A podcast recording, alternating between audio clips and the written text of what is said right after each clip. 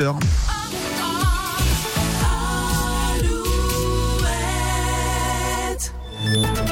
Alouette, les infos.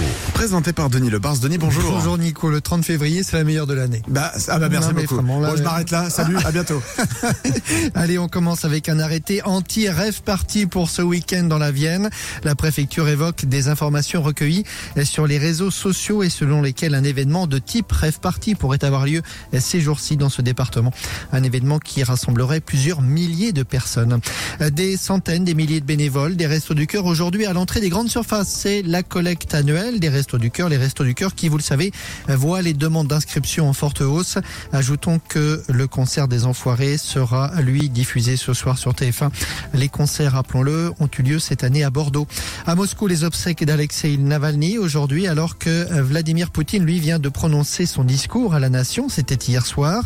Après les déclarations d'Emmanuel Macron, le président russe avertit les Occidentaux contre une menace réelle de guerre nucléaire en cas d'escalade du conflit en Ukraine. Un forum de l'emploi saisonnier aujourd'hui à Partenay. 850 postes à pourvoir, même chose à Toire cet après-midi et à Châtellerault demain.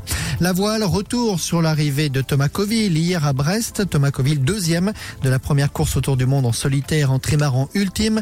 Patricia Brochard, la présidente de Sodebo, était évidemment présente sur les pontons pour l'accueillir. Il a eu euh, son lot de difficultés, comme tout le monde d'ailleurs, mais euh, il a fait une très belle course. euh, il a été obligé de s'arrêter. Donc euh, il avait dit dès le départ, euh, celui qui gagnera, c'est celui qui s'arrêtera le moins possible. Il s'est battu jusqu'au bout avec toute sa personnalité. Il a beaucoup partagé.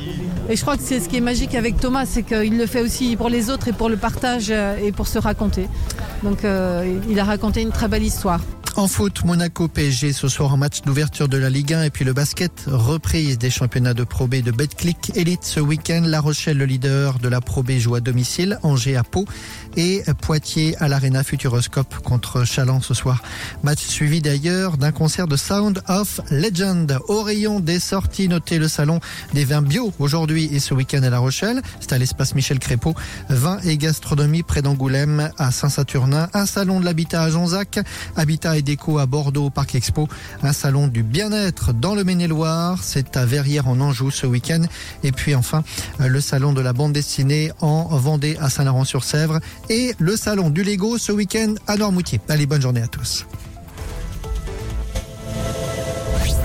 Le matin Alouette. 6h10.